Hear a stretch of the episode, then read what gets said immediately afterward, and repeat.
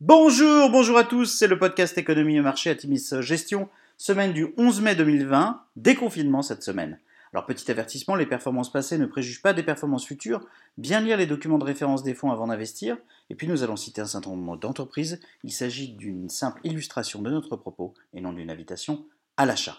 Alors cette semaine nous avons titré Déconnexion avec un gros point d'exclamation, c'est une semaine faste sur les marchés US, et ce alors que l'économie globale voit se succéder des chiffres macroéconomiques actant d'un effondrement de l'activité. L'économie américaine a ainsi perdu 20,5 millions d'emplois non agricoles en avril, portant le taux de chômage à 14,7%, alors que ce chômage était à 3,5% en début d'année. Jamais l'économie américaine n'avait perdu euh, plus de 2 millions d'emplois en un mois, Ceci étant dit, euh, parmi euh, les sondés, 78,3% des personnes ayant perdu leur emploi en avril se considéraient en licenciement ponctuel, ce qui acte d'une vision positive de l'avenir. En Europe, le PMI composite de la zone euro s'effondre à nouveau et marque un quasi-arrêt de l'activité à 13,6 en avril contre 29,7 en mars. Alors que l'ampleur des mesures de soutien de l'économie mises en œuvre par les banques centrales a été applaudie de tous, la Cour constitutionnelle de Karlsruhe en Allemagne a déclaré que certaines parties des programmes d'achat d'actifs de la BCE étaient illégales et a invité la Banque centrale européenne à cesser d'ici à trois mois ses achats de dettes souveraines si elle ne les justifiait pas. Une boîte de Pandore a été ouverte et une part significative de l'action de la BCE semble remise en question. Les investisseurs étaient inquiets devant les déclarations belliqueuses de Donald Trump de début de semaine vis-à-vis de la Chine.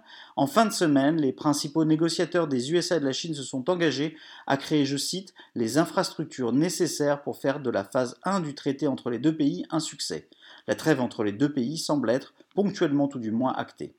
L'annonce généralisée de mesures de déconfinement redonne de la vigueur au pétrole. Le WTI progresse de 24,9% sur la semaine à 24,66 dollars le baril.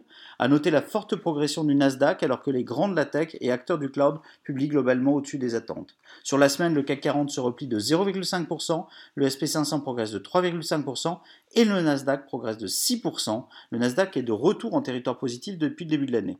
Alors du côté des sociétés, encore un lot de publications globalement positives et satisfaisantes pour vos fonds.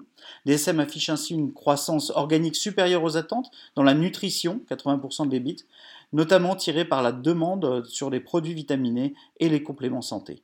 Tomra présente une croissance organique de 3%, 5% pour la collecte de déchets, 1% pour le tri.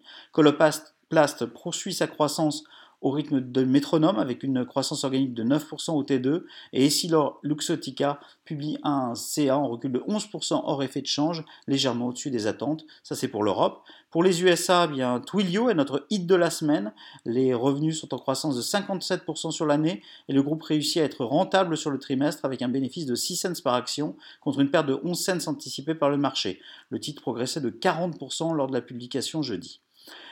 Shopify dépasse les attentes avec une croissance de son chiffre d'affaires de 47% à 470 millions de dollars. PayPal présente un CA en hausse de 12% à 4,62 milliards de dollars contre une attente à 4,72 milliards par les investisseurs. Malgré des résultats un peu décevants, le management reste positif quant aux perspectives. Zoetis a publié des résultats robustes. Le groupe connaît une croissance de son chiffre d'affaires de 5% à 1,5 milliard de dollars avec une croissance des bénéfices de 35%. Euh, enfin, Dexcom affiche une croissance de 44%. Euh, le groupe va faire son entrée dans le SP500. Alors en conclusion, le rebond boursier américain surprend compte tenu de l'ampleur de l'impact en cours et à venir du coronavirus sur l'économie. Certains éléments viennent toutefois conforter les optimistes. Les publications dans l'ensemble sont moins mauvaises que prévues, mais le deuxième trimestre pourrait être plus fortement impacté. De nombreux acteurs bénéficient et bénéficieront de la distanciation sociale et des tendances fortes déjà en tout cours. Le cloud, le streaming, le e-commerce, la santé l'environnement et les plans de déconfinement se dessinent un peu partout. En cela, nous nous réjouissons du positionnement de nos fonds Atimis Millennial, Atimis Millennial Europe, Atimis Better Life et Atimis Industrie 4.0. Nous avons légèrement accru nos expositions en actions, mais souhaitons garder un biais prudent et vous invitons à réaliser des investissements graduels et surtout à rester mesurés dans les mouvements dans vos allocations, à l'achat comme à la vente. Nous restons très positifs à long terme, mais le court terme connaîtra selon nous des à-coups significatifs liés au caractère nécessairement non linéaire de la reprise. Nous vous souhaitons une excellente semaine à tous.